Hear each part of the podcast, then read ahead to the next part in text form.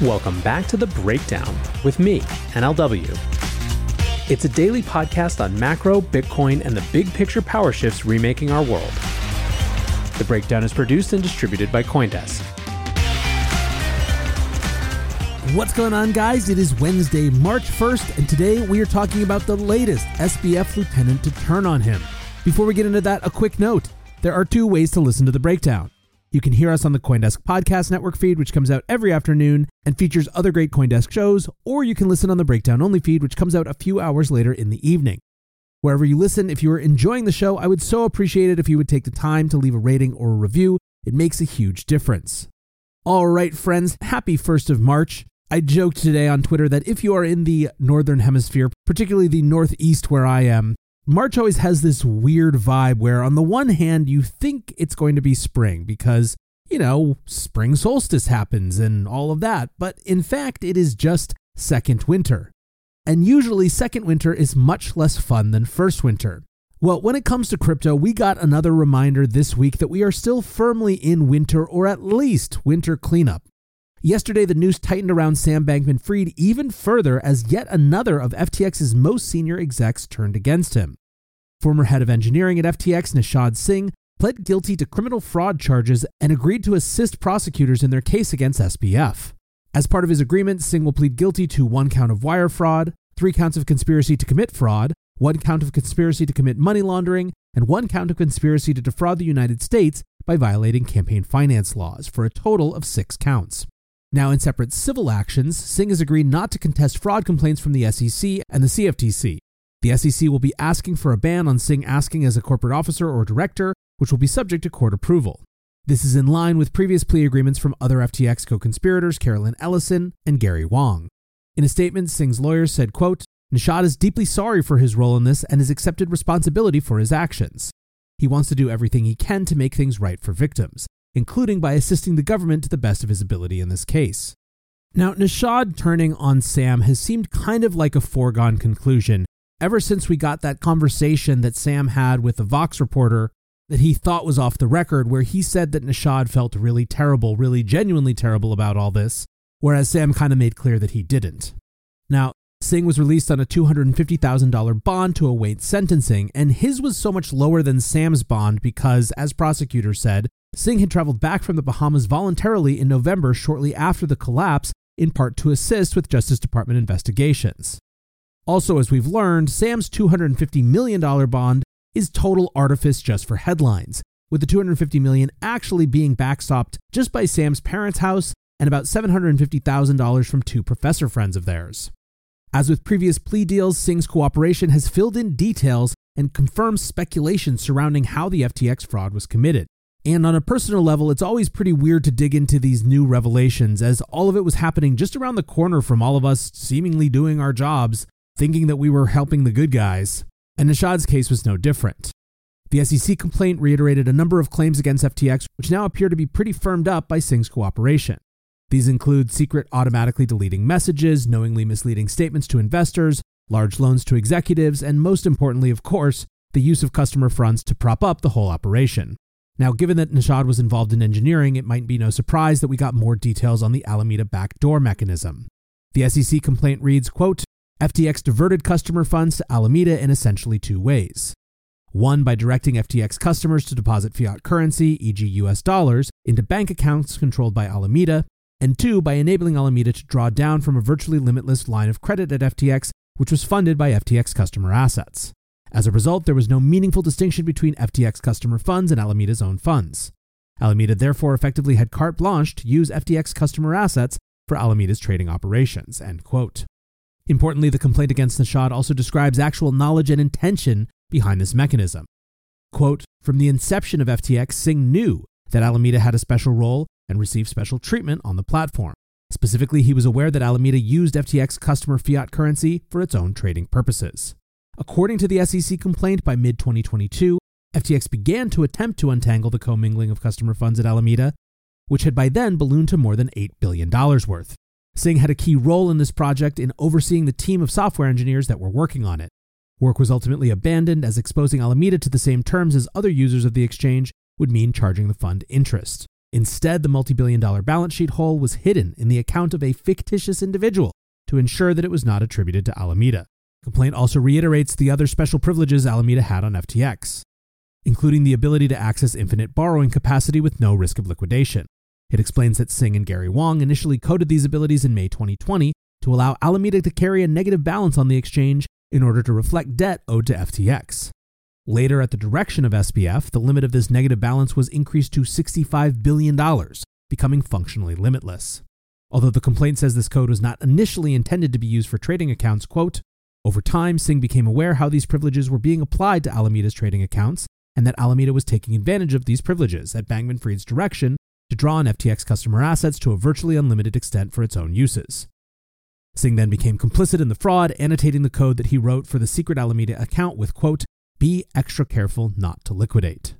Now, regarding recent revelations about more overt bank fraud, the SEC complaint alleges that Singh was the one who created the website for quote unquote North Dimension.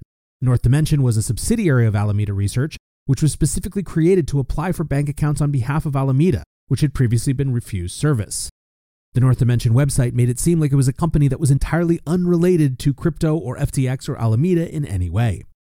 The SEC complaint also adds a pretty big revelation about the degree to which Sam was lying to us about everything. And certainly among all of this, given that we've had so many revelations already, this is the part that really hit me and I know a number of other FTXers in the guts. Quote, in late 2021, when Bankman Fried realized that FTX was 50 million short of his goal of earning $1 billion in annual revenue, he instructed Singh to transfer funds from another entity that he controlled and to falsely characterize the 50 million as revenue that FTX earned throughout 2021. Singh then backdated a series of fraudulent transfers and later lied to auditors about the transfers and created false documentation to support those lies. He did so knowing that this information would later be presented to investors and potential investors. So, this, I think, is such an encapsulation of the way that it was clear ultimately that these guys did business. For some reason, perhaps because it was something that he had already promised to some number of investors that he was counting on to keep the train going, Sam was willing to perpetrate fraud to make it look like FTX made a billion dollars instead of $950 million. There are only two possibilities of why you would do such a stupid thing. The first, like I mentioned before, is that you had somehow promised or were somehow seriously committed to this lie of hitting a billion dollars. The other is that you had just such a casual relationship with the truth and such a desire for optics over ethics that you were willing to commit fraud for a reason that had nothing to do with actual business need and just a slightly better narrative story. In either case, these types of revenue numbers were something that Sam touted left and right, not only outside, but also inside the company. They were a key part of his argument to us when he invited FTXers to invest in the company in 2022 as well. It's really reinforced that there's basically nothing that these guys weren't willing to lie about. Anyway, the other new details that came about as part of this were around the campaign finance side. The criminal charges from the Justice Department address Singh's role as a key straw donor to political causes on behalf of SBF. All told, Singh contributed $8 million to campaigns across the 2022 election cycle, according to Open Secrets, and the DOJ has alleged that these donations were routed through Singh in a deliberate attempt to circumvent contribution limits. The SEC complaint outlines how Singh took out massive personal loans in the summer of 2022 for personal use, including purchasing a multi-million dollar house and making charitable donations.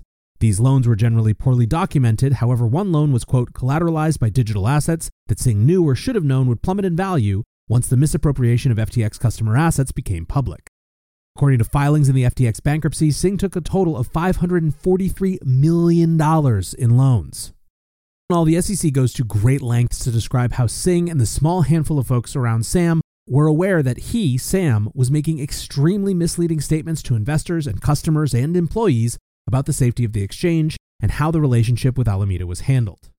Gurbir Grewal, the director of the SEC's Division of Enforcement, said, This was fraud, pure and simple. While on the one hand, FTX touted its supposed effective risk mitigation measures to investors, on the other, Mr. Singh and his co defendants were stealing customer funds using software code Mr. Singh helped create. Anyways, there's a lot in here to be disgusted by, and I spent all of yesterday doing that. But there's also just this big blaring question of how Sam possibly thinks that he's going to be able to defend himself when everyone around him, everyone who is complicit in this, has admitted it. Anyways, that's the update. We'll leave that one there. Join Coindesk's Consensus 2023, the most important conversation in crypto and Web3, happening April 26th through 28th in Austin, Texas. Consensus is the industry's only event bringing together all sides of crypto, Web3, and the metaverse. Immerse yourself in all that blockchain technology has to offer creators, builders, founders, brand leaders, entrepreneurs, and more. Use code BREAKDOWN to get 15% off your pass. Visit consensus.coindesk.com or check the link in the show notes. And I wanted to close out today talking about another issue that we've been covering quite closely. We've been talking a lot about a US CBDC, in particular because GOP Majority Whip Tom Emmer has been recently vocal about his opposition to one. He recently introduced legislation contra a US CBDC and has been tweeting up a storm about it. Now, if we're trying to understand why now, why Emmer is so concerned about this at this moment, interestingly, yesterday we got some evidence from a former Biden economic advisor that there have in fact been pretty big efforts from the White House to push for a CBDC. So, yesterday there was a Senate Banking Committee hearing called Advancing National Security and Foreign Policy Through Sanctions, Export Controls, and Other Economic Tools. One of the witnesses was Daleep Singh, and I swear I didn't notice until literally this moment that the subject of our other story on this show also had the same last name as Nishad. Anyways, this Singh had previously served as the Deputy Director of the National Economic Council and Deputy National Security Advisor at the National Security Council. Some of Singh's comments suggested that the Biden administration had tried to push the government to issue a digital dollar. Now, while the hearing was broad in its scope, Senator Elizabeth Warren asked a question addressing the use of crypto in ransomware attacks and its theoretical use in sanctions evasion. You'll remember she keeps asking this question to anyone she can. She asked it to the founder of Chainalysis, only to be very flustered by his response that crypto just wasn't actually used in those sort of criminal activities very much. But still, in this case, Daleep Singh reflected on the timing of last year's crypto executive order shortly following the first US sanctions against Russia. He said, quote, one of the efforts we made in parallel was to launch the executive order and also trying to push our government to launch a digital dollar, which I think is the single best step that we could take because it would crowd out the ecosystem of crypto that allows national security adversaries like Russia to exploit our deficiencies, our weaknesses in terms of our critical infrastructure.